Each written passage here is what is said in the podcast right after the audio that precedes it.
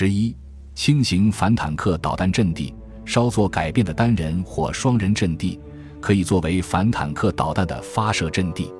需要注意的是，士兵在修建反坦克导弹阵地后，还需要准备一张相应的射程卡。在掩体壕中，反坦克导弹的发射位置只需要其腰身，它的另一侧则要伸至士兵腋窝处。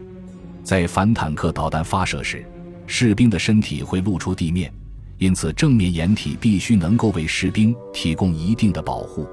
此外，如有可能，士兵应尽量隐藏导弹发射筒尾部喷出的尾焰。原则上，反坦克导弹阵地的发射位置是不允许修建高架掩体的，因为在过于狭小的空间中使用反坦克导弹或其他火箭助推的武器会烧伤射手。而空间足够大的高架掩体发射阵地又有不小的暴露风险，所以反坦克导弹阵地大多数时候都只适当增加了侧面掩体物的高度。在使用反坦克导弹射击之前，士兵要确保没有战友墙体和大树等在反坦克导弹的尾焰区域内。在双人阵地中，更要确保战友不在炮尾焰区域内，以防不测。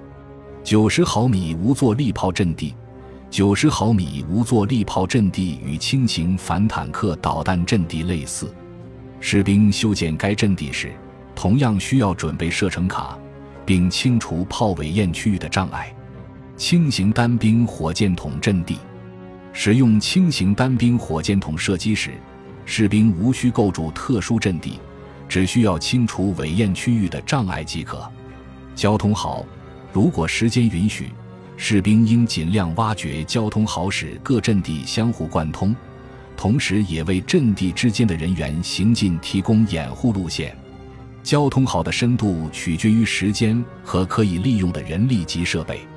在没有工程援助的情况下，一般的交通壕深约一米，宽约二十三米。为了防止敌军突入交通壕后对壕内战斗扫射。同时，也为了减弱炮弹的杀伤威力，士兵在构筑时应将交通壕与掩体阵地尽量挖掘的蜿蜒曲折。储存区，阵地内应该有一个专门的地方储存武器装备和弹药。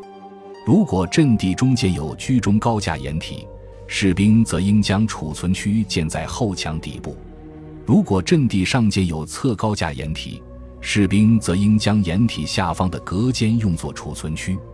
此外，储存区也可用作士兵的轮换休息区。感谢您的收听，本集已经播讲完毕。喜欢请订阅专辑，关注主播主页，更多精彩内容等着你。